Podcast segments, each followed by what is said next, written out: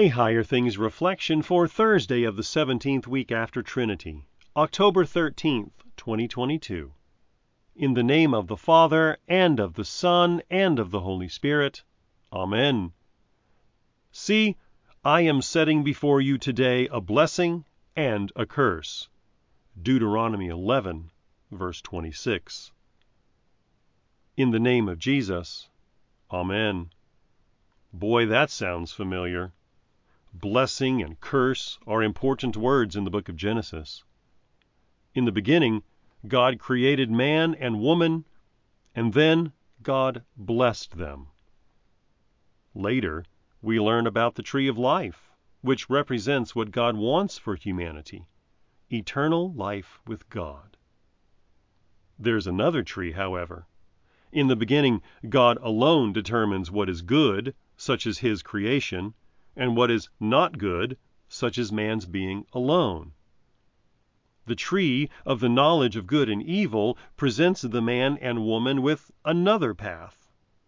Instead of trusting God to decide what is good for them, they can decide for themselves what is good and then seize it. The man and woman decide to take this path, the foolish way of sin. The result of this decision was a curse. Moses sets before Israel a blessing and a curse. Indeed, the law set these two words of the Lord before every generation of Israelites. Like Adam and Eve, every generation chooses sin and the curse. And this is precisely why we need Jesus, the new Adam. He's the man who chose the path of blessing. He loved and trusted God above all things. He loved his neighbors, putting them even before himself.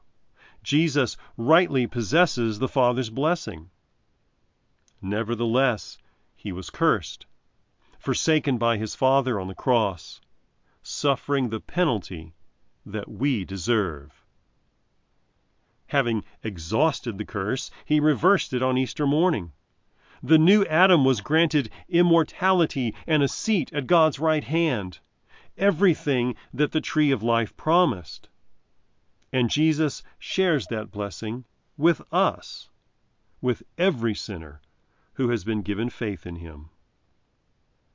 Moses set before the people of Israel a blessing and a curse. A blessing for those who obey the law, a curse for those who disobey. Now, Jesus puts forth a blessing and a curse. A free, undeserved blessing for those who seek mercy in Him, a curse for those who want no intercessor, but would rather get what they deserve. May we all come to the cross, the new tree of life, and find in the crucified Christ the free blessing of God. In the name of Jesus. Amen. As by one man all mankind fell, and born in sin was doomed to hell, so by one man who took our place we all were justified by grace.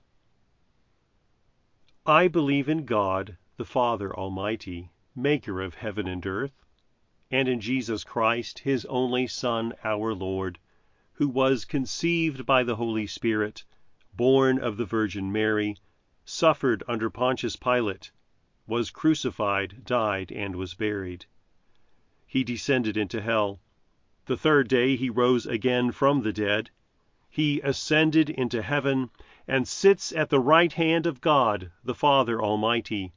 From thence he will come to judge the living and the dead. I believe in the Holy Spirit, the holy Christian Church, the communion of saints the forgiveness of sins, the resurrection of the body, and the life everlasting. Amen. Our Father, who art in heaven, hallowed be thy name.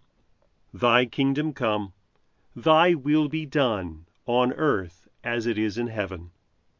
Give us this day our daily bread, and forgive us our trespasses, as we forgive those who trespass against us and lead us not into temptation, but deliver us from evil. For thine is the kingdom, and the power, and the glory, forever and ever. Amen. I thank you, my heavenly Father, through Jesus Christ, your dear Son, that you have kept me this night from all harm and danger, and I pray that you would keep me this day also from sin and every evil, that all my doings and life may please you. For into your hands I commend myself, my body and soul and all things. Let your holy angel be with me, that the evil foe may have no power over me.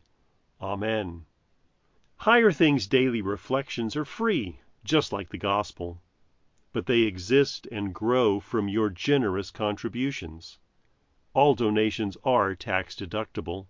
If you would like to contribute to the work of Higher Things and support these daily reflections, log on to www.higherthings.org/reflections for more information. Responding to who am I is a central part of being God's creation. How can you ground yourself in something unchanging when everything in the world fluctuates? Embrace your Lutheran identity by holding firm to God's unwavering word. Check out Confessing Jesus by one of our former college campus volunteers, Molly Lackey, now available from Concordia Publishing House.